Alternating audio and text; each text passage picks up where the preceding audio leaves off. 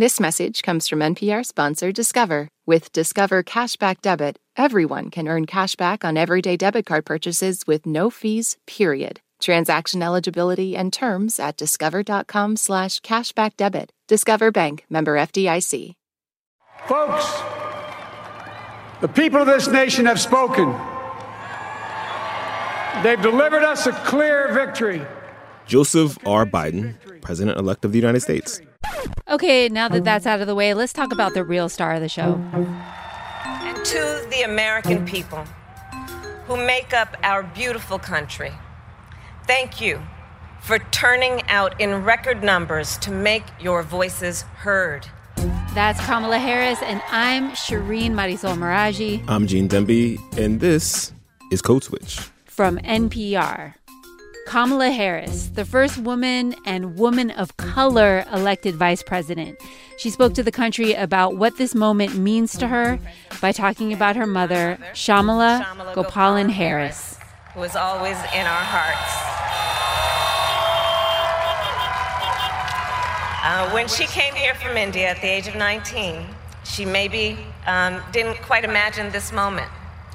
But she believed so deeply in an America where a moment like this is possible. And so I am thinking about her and about the generations of women, black women,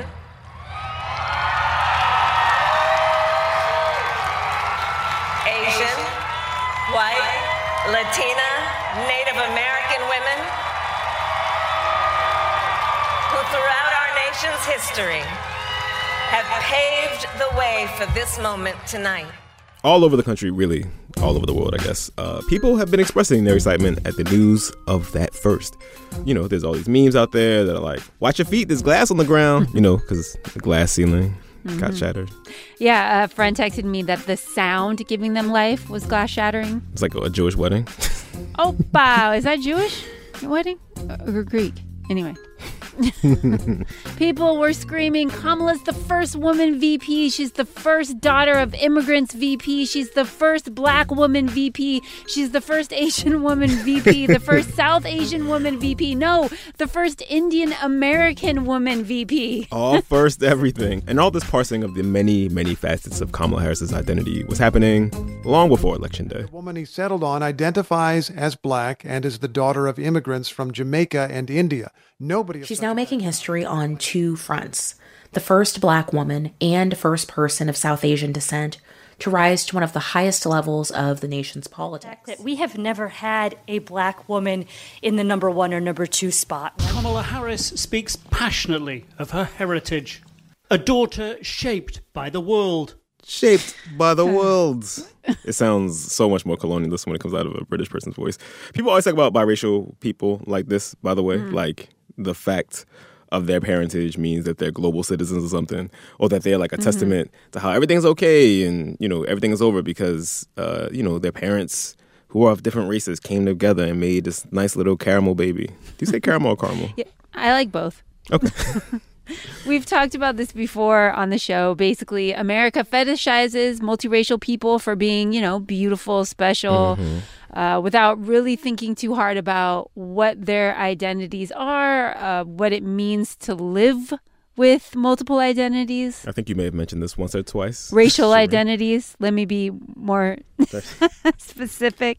Yes, yes, Gene. Yeah, I know a little something about this. Just a little bit. So today on the show, we're going to get into that. We're going to talk about what exactly it means for Kamala Harris to be the United States first black, South Asian, Indian, multiracial, female vice president elect. There's so many dashes, so many hyphens. So many hyphens. And we're going to get into what her political prominence might help illuminate or obscure about South Asian political identity, about multiracial people and how they're perceived, and about how blackness intersects with all these things. My mother instilled in my sister Maya and me the values that would chart the course of our lives she raised us to be proud, strong black women, and she raised us to know and be proud of our Indian heritage. Whew, those sound like some carefully chosen words. Oh, hey, Cuckoo. Did not see you there. That's creepy. You snuck up on us. hey, how's it going? Uh, to all you listeners, Kumari Devarajan, aka Cuckoo KD, she's a producer on Code Switch. She's also our biracial South Asian correspondent. yep, my mom is white and my dad is a Tamil Sri Lankan. And by the way, Kamala Harris is also Tamil. whoop whoop. Shout out to the Tamils Shout out to all the Tamils out there. And MIA, right? and MIA, the most famous If Tamil you in the world. Shout out MIA. Don't shout- Forget. Maybe not MIA. Uh, and and and so that's part of the reason why you became interested in how Kamala Harris was being perceived, right? Yeah, that's right. So this all started back in 2019 when Kamala Harris was one of the many, many, many contenders to be the Democratic nominee for president. And just like a lot of people, I ended up in conversations about the different candidates. And when it came to Kamala Harris, I found that the people I was talking to knew a lot about her as a politician.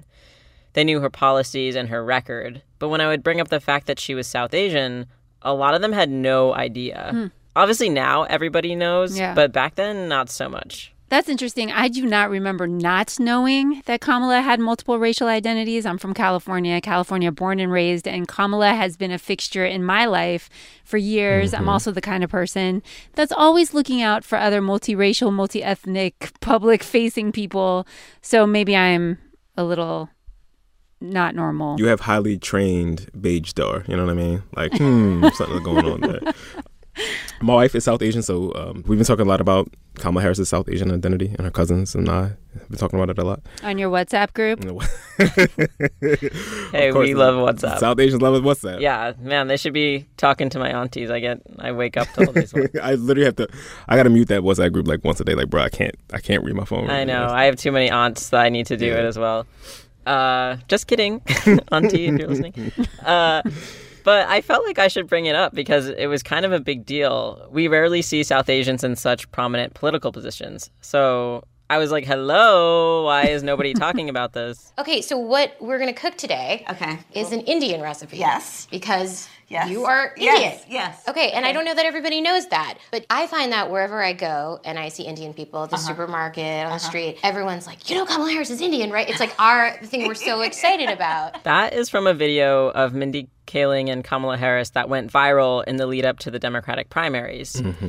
And to me, it read as kind of like Harris's coming out. Like, hey, everybody, JSYK, I'm Indian. Weren't they making like dosas or something? Yeah, I remember that Mindy video. Um, it was kind of an audacious choice by Senator, like Senator Harris because people have um strong feelings about Mindy Kaling and her relationship to you know South Asian representation. But you know, Wasn't for a long time she was like, it doesn't matter that I'm Indian. yeah, Yeah, well, Kamala's people called me first, but actually I was unavailable, so maybe she was their second choice. But I digress. So, this racial coming out, I'm doing air quotes, if you will, is definitely not something that is unique to Kamala Harris. When people are dual minority biracial, like you, Shireen, one aspect of their identity often seems to exist more at the forefront and one more in the background. Ah, yes, dual minority POCs.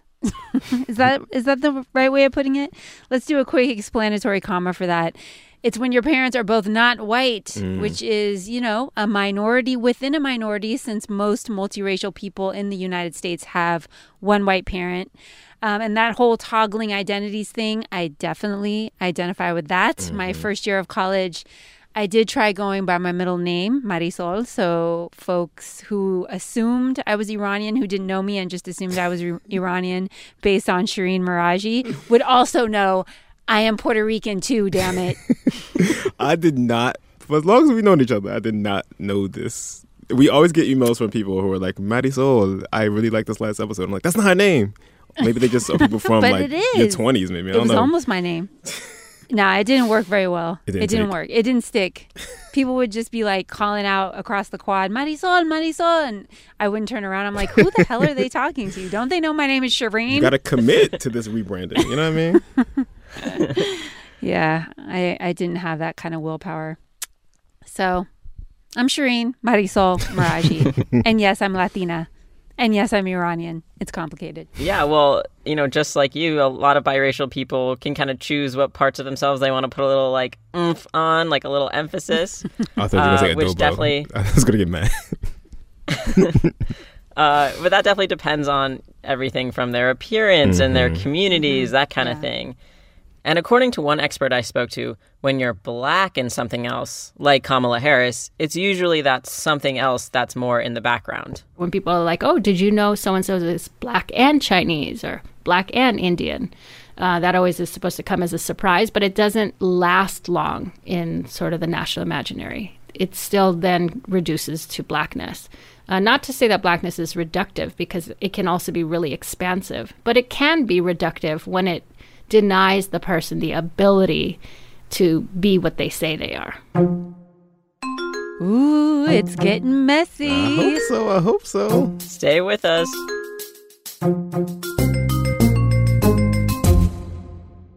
Support for this podcast and the following message come from Viking Books, publisher of Get the Picture by Bianca Bosker. In Get the Picture, the New York Times bestselling author of Cork Dork now takes readers on a journey inside the secretive world of art. The Washington Post calls it brilliant, and Time magazine says it's a gripping and often hilarious investigation into the art world. Bosker goes full Tom Wolfe. Read Get the Picture, available now. Support for NPR comes from FX with Shogun, an original series based on the novel by James Clavell. FX's Shogun is an epic saga of war, passion, and power set in feudal Japan, starring Hiroyuki Sanada and Anna Sawai. Now streaming on Hulu.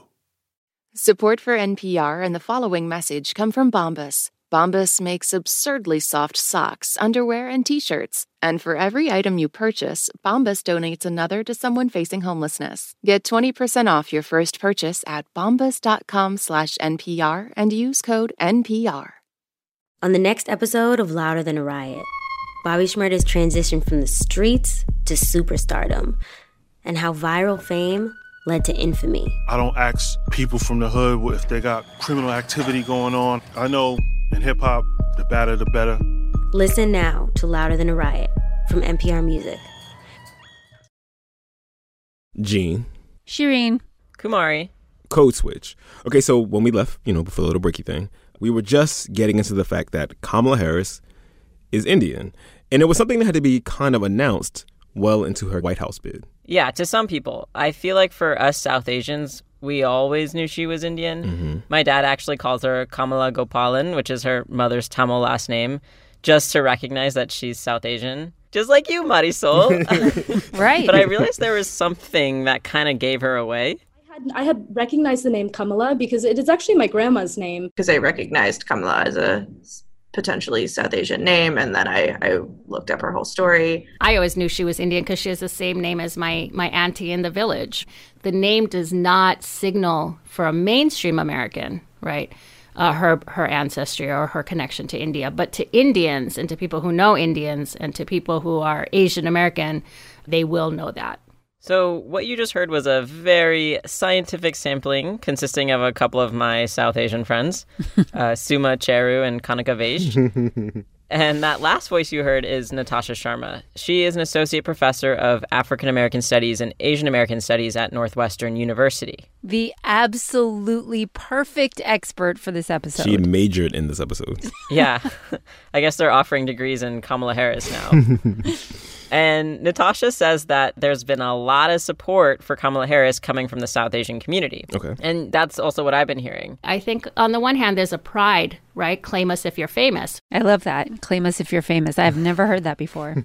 Of course, there are South Asian folks, probably a lot of my friends, who are critical of her policies, but we can safely assume that South Asians overwhelmingly voted for Kamala Harris. And there are a few reasons for that. I talked to Karthik Ramakrishnan, who is a professor of public policy at the University of California, Riverside. He is also Tamil, like me and Kamala and Mindy Kaling. And MIA, galang galang galang. Karthik is, is great. I feel like interviewing Karthik is kind of a rite of passage because everyone on Code Switch has done so at this point. He's the director of AAPI Data, which does public opinion polling and research on Asian Americans and Pacific Islanders. Yeah, he told me that South Asians are some of the most loyal Democratic voters. Their tilt towards the Democratic Party is stronger than it is among Latinos, uh, but weaker than it is among African Americans. And as we said on the show, about two thirds of Latinos usually vote Democrat. or Democratic, whatever we're saying, and around 90% of African Americans. So that's pretty strong. So South Asian support for the Democratic Party falls somewhere in between. Yeah, that's strong. Mm-hmm. Yep. And Karthik told me that that loyalty strengthened after 9 11. You saw a major increase in racial discrimination, in hate crimes, and racial profiling in the wake of 9 11. And South Asians felt much more at home in the Democratic Party because the Democratic Party was seen uh, as much stronger and more credible on the issue of racial discrimination in combating hate crimes. Hmm. Okay, so there's one big reason South Asians support Kamala Harris. What else is there, Mm-hmm. Kumari? You said there are multiple things. Well, another big reason is that she represents a lot of things that are considered pretty important among a lot of South Asian communities. She's so respectable and she's doing all the things, right? She's not crazy progressive. She's not, right? Uh, she is highly educated. She is well dressed. She's married a, a nice white man, right? I mean, she's done all the things that Desis approve of. Oh boy. so, in some ways, she's Miss South Asia. She has the sash, she has the crown, she's doing all the right things. Yeah, she's got the wave. so that was Nitasha Sharma, whom we heard from earlier. And when we're talking about respectability and approval among South Asians, we're talking about caste. Kamala Harris's mother is descended from Brahmins, who are at the tippity top of the caste system. It is not as if she is uh, a Kshatriya or Shudra or an untouchable, right, a Dalit, right, quote unquote, which would create some some tension for for for among Indians that she would be a representative of of Indian arrival. If you're not South Asian, caste might be invisible to you. But if you are, then caste determines a lot about your life, whether you choose to acknowledge it or not. So if anyone was going to receive support from the mainstream South Asian American community, it's going to be an upper caste person like Kamala Harris. But of course, this episode is also about multiracial identity. And lest we forget, Kamala Harris is also a black woman. It's kind of tickling me, like it makes me giggle a little bit that uh, Kamala Harris, the Indians are so proud of her, and Indians are also, generally speaking, so anti black. I think that, you know, it's kind of not the chickens coming home to roost, but maybe so. yeah. Kamala Harris is upper caste. She has a law degree. She's straight. All these things that I'm not. uh, she's also very successful. She's not Muslim. She didn't marry a black person, but her mom did. The one time that the mainstream sort of you know, respectable Indian community that is very proud of itself. And, you know, I love my Indian community, but we have issues. Uh, that the, the woman and the person that they um, get to celebrate in this moment is a woman, right? And is the daughter of a, a very independent South Indian woman who was very independent, came before the mainstream Immigration Act of 65, and who chose to marry a black man. Huh. So is Nitasha saying this point right here, this affects how Kamala's South Asian supporters see her? What's interesting is South Asians are still strongly supporting her, publicly, but with kind of an asterisk. It's very liberal right now, right? To be an American and to, to celebrate Kamala for both being black and for being Indian. But it doesn't mean that they'd want their sons to marry her. Oh my God, Nitasha going in right now. What? Yeah, she's going in on my people. And she's really not wrong about anti blackness in South Asian spaces. And this idea that you can't marry a black person, I hear that a lot. Oh, yeah. It's incredibly common in Iranian and non black Latinx spaces, too. Mm-hmm, mm-hmm. And so, in the same way that biracial people do not symbolize anything about the status of racial harmony, South Asians' embrace of Kamala Harris is not evidence of our reckoning with anti black racism. A few examples. Some of the South Asian immigrants to the US in the early 20th century reasoned that they were basically white and had pure Aryan blood Mm-hmm. as an argument to obtain American citizenship. This did not work out for them, by the way. That was the Supreme Court case, right? Yeah, we did a story. We talked about it on the show. Yeah. Mm-hmm. In South Asia, there is still an understanding that lighter skin is more desirable, and South Asians who immigrate to the US carry those beliefs with them, which easily translate to anti blackness. And then here in the United States, we've got white supremacy, which has all of us POCs jockeying for position in this racial hierarchy. Right, and if black people have been placed at the bottom of that racial hierarchy, then the way you sort of assimilate is to, to not rock with black people. One of the things I was curious about was why did it take her becoming the VP candidate for the media and the rest of the US to really take notice of her Indian heritage? Right, because when she was still running for president, most people saw her as just black. That is not necessarily a negative thing. That's that's how she self-identifies as well. She she is the black woman. She was, you know, born and raised in Oakland, California in right? And she grew up in the 60s and she knew people who founded the Black Studies departments. And she was around the civil rights and black nationalist movements in the Bay Area. She went to a historically black university and college, right? So that's the way race operates in the United States. Yeah, on our last episode about Kamala Harris, just a couple episodes ago, we focused on how her politics fit in with uh, black political thought about policing throughout the 90s and the 2000s. And a lot of people see her as part of that particular political scene and judge her accordingly. And that definitely has to do with how she's positioned herself. But it also has to do with something really important about how race works. We don't like to think about people as more than one race, it's more complicated. Mm-hmm. I spoke to Jackie Chen, who is an assistant professor of social psychology at the University of Utah. She studies perceptions of multiracial people and specifically perceptions of their loyalty. Ah, loyalty. Yes, I know a little something about that. People always perceive me as much more loyal to my Puerto Rican side at the expense of loyalty to my Iranian side. And Jackie found that black people and Asian people tend to think about loyalty super differently. Essentially, what we find is that among Black Americans, there is a broad acceptance of biracial people, or more broadly, people with part Black ancestry. Yeah, that makes sense. I mean, Frederick Douglass, Bob Marley, right? Like, there are all sorts of very well known black people with white parents whose blackness is taken as a given. Barack Obama, because blackness has always had to operate that way. Well, there's that rule of hypodescent or the one drop rule, Mhm. which most of us know about during slavery. If you had any black ancestry, you were legally black, and that was to increase the number of people that could be enslaved. Homer Plessy, the dude behind Plessy versus Ferguson, right? The dude who was the plaintiff in that case, was one eighth black. He was an octoroon.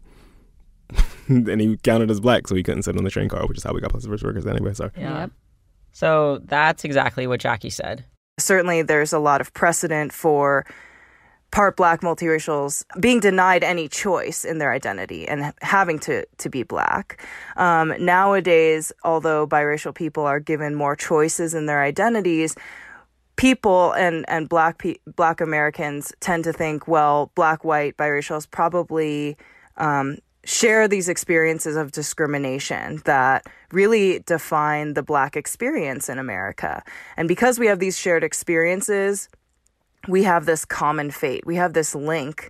So that experience, that linked experience with black people, makes multiracial folks more likely to be included in black communities, to being viewed by other black folks as black folks. But that is not how it works for all racial groups. Jackie says that for Asian Americans, it's the complete opposite. There's kind of a break with Asian Americans and Asian white biracials where Asian Americans say, "Hey, you're you're not really discriminated against, and I bet you want to identify as white."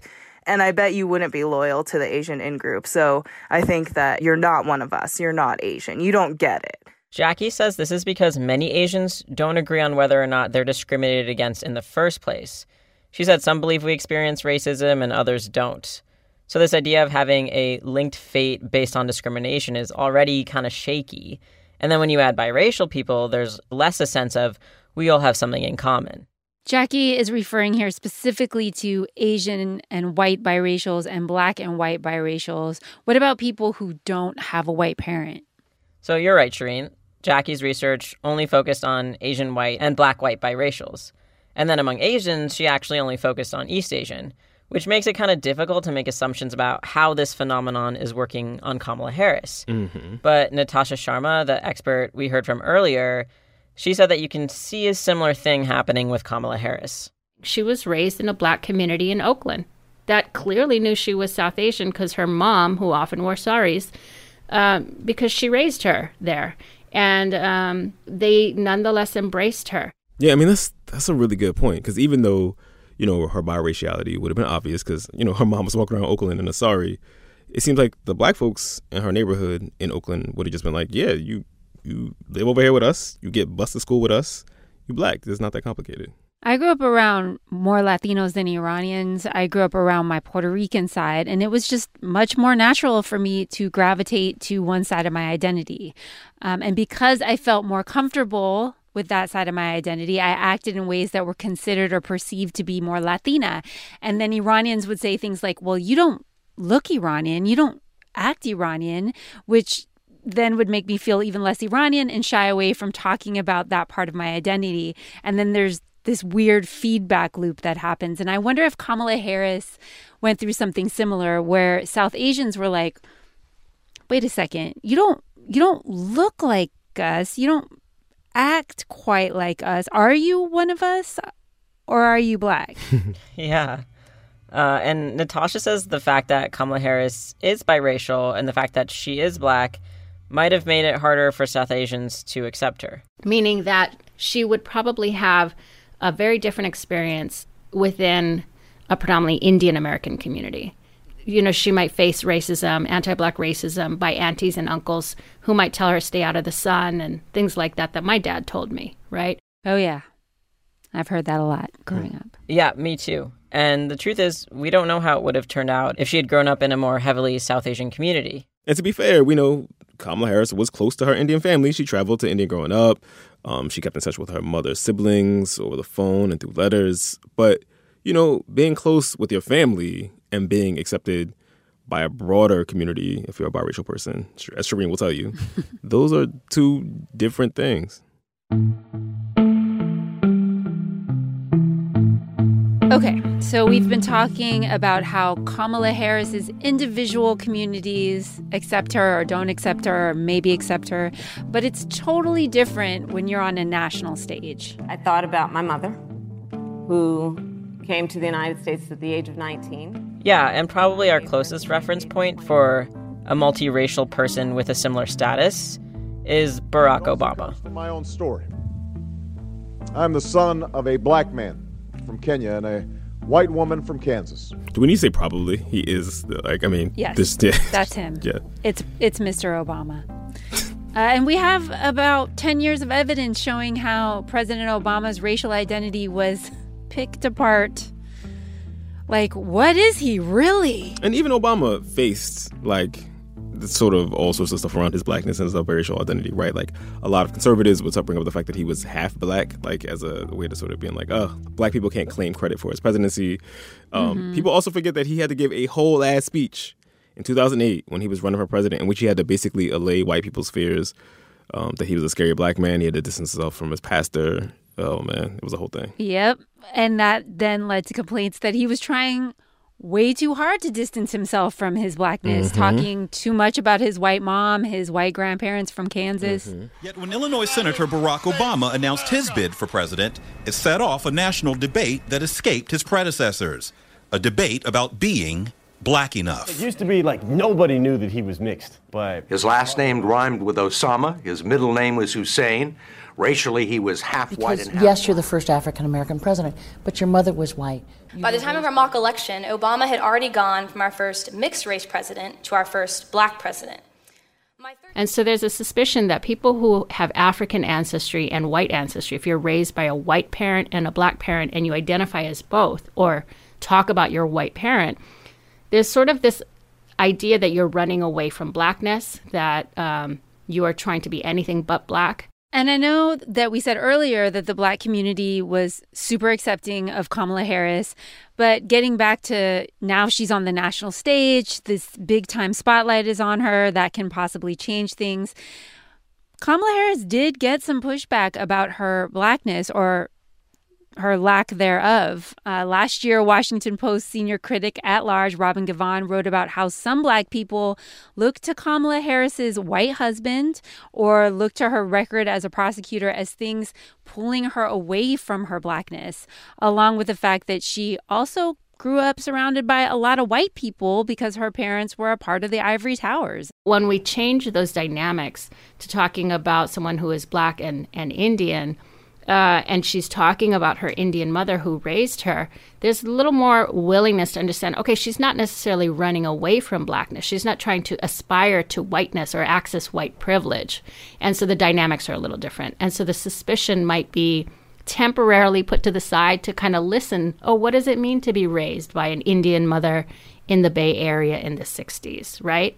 And that's a little different than the approaches to Obama. But there's something else that she has to deal with that Obama never had to deal with. Kamala Harris is a woman. Wait. What? I know. Breaking news. She's black, she's Indian, she's a woman. So she has to be really careful when it comes to maneuvering around stereotypes that intersect with all of these identities. You've got the loud and angry black woman stereotype. Mm-hmm. And then a different stereotype when it comes to Asian women. Asian womanhood, Asian American women are conceptualized as being quiet, submissive, right? As as dominated by right the white man. Okay, but if a lot of Americans didn't even know, or if it wasn't registering to them that Kamala Harris is South Asian, the pressure of not having to be too submissive, that might not be too big of a deal, right? Right, but then again, she's on stage in front of all of America, so it's really tricky. It's tricky, but then I'm like, she has a lifetime of experience, right? I mean, she's been this person and in this nation and aware of these dynamics forever, for her whole life. What's so bananas is that we've never had someone like her as a vice president who comes from multiple communities and shares multiple marginalized identities. Which leads me to the question who gets to claim her? On the one hand, there were a lot of memes and responses to when she said, I'm speaking, right? But if, Mr. Vice President, I'm speaking. I have I'm speaking. In. Where black women uh, were saying, right, this is the experience of every black woman speaking, right, and being being uh, spoken over. Then there were sort of black women academics who were saying this is every black woman at a black faculty meeting. Then there were women of color who were saying this is every woman of color speaking at a faculty meeting. And then there were sort of white women who were saying this is every woman speaking at a faculty meeting. So I'm hearing Nitasha say that all women can claim Kamala Harris. Well, but then there were debates among these folks, right, saying, well, this is not every white woman, this is every woman of color. And then people even more specified, no, it's not every woman of color, this is about a black woman. Ah. So any woman who wants to claim her can, but there are limits. White women and non black women of color will never understand what it means to be a black woman in America. And if you're claiming Kamala Harris by saying her experience is every woman's experience, you're overshadowing the obstacles black women face when it comes to getting to the place Kamala Harris has, vice president elect. But then again, you know, you got to ask, like, would she have gotten where she is if there wasn't, you know, light skin privilege at play, right? If her parents were not professors and she didn't have all the social capital and connections that came with that, and she wasn't half Indian and her parents weren't immigrants, all that stuff matters too, right? Yeah. We've been going back and forth about this point for days, and it's just totally breaking my brain. Yeah, because it's so much easier to break things down into binaries, and there are so many intersections at play when it comes to Kamala Harris. And even when it comes to binaries, we are conditioned to think of black and white, one or the other. Yeah, we have just not exercised that muscle a whole lot. It was only the year 2000, that was 20 years ago, that people could choose more than one race on the census questionnaire. So we we can tell ourselves that she's both black and South Asian, sort of like intellectually, but as a country, we still haven't really accepted in our hearts that people are not necessarily either or. And as we can glean from VP elect Kamala Harris, identity is about so much more than just adding up your census boxes. Here's Nitasha Sharma again. And I think that that's really key. We have to be able to see that people have racial identities and they're complicated and multiple and not always evident. Uh, and then we also have community. And for me, I create community based on people's political worldviews. That's my people. I don't really care what your background is ancestrally.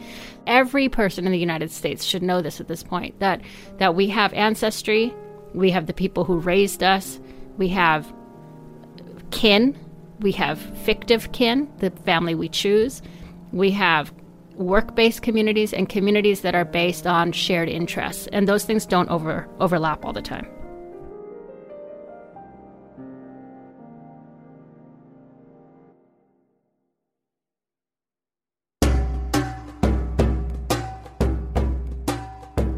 All right, y'all, that's our show. Please follow us on Twitter. We're at NPR Code Switch. You can follow Shereen at Radio Mirage. That's all one word. You can follow me at GD215. That's G E E D E E 215. You can follow Kumari at Kooks and Ladders. That's K U K Z and Ladders, all one word. Our email is codeswitch at npr.org. Subscribe to the podcast on NPR One and wherever you get your podcasts. And seriously, hit us up on OnlyFans. I'm not serious. I'm joking. I'm not serious. I'm, I'm dead ass. Are you not serious or are you joking? Is there an OnlyFans page? Is that what it's called? OnlyFans? I feel so old Is right that now. what it's called, Shereen? Wink, wink. Oh. yeah, you know what it's called. This episode was produced by Kumari Devarajan, who you just heard. It was mm-hmm. edited by Leah Donnella. And of course, we have to shout out the rest of the Code Switch team. Sorry, Gene, I just took your line. Karen Grigsby Bates, L.A. Johnson, Natalie Escobar, Jess Kung, Alyssa Jeong Perry, and Steve Drummond. Our intern is Alyssa Beheza. She also fact checked this episode. Um, Go ahead, Gene. Thank you, Shereen. I'm Gene Demby. And I'm Shereen Marisol Meraji. I drank way too much coffee today. Y'all. Peace.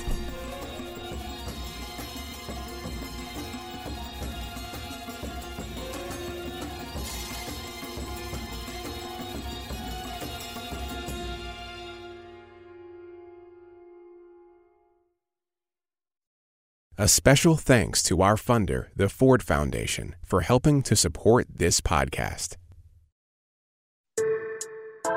The election is over, but with Republicans questioning the results and control of the Senate still up in the air, so much of the political world is yet to be settled. Keep up with the latest every day on the NPR Politics Podcast. This advertisement comes from our paid sponsor, Fundrise. High interest rates mean that real estate assets are available at a discount compared to previous valuations. The Fundrise flagship fund plans to expand its billion dollar real estate portfolio over the next few months. Add the Fundrise flagship fund to your portfolio at fundrise.com/npr. Carefully consider the investment objectives, risks, charges, and expenses of the fund before investing. Read the prospectus at fundrise.com/flagship. When voters talk during an election season, we listen. We ask questions, we follow up, and we bring you along to hear what we learned. Get closer to the issues, the people, and your vote at the NPR Elections Hub. Visit npr.org/elections.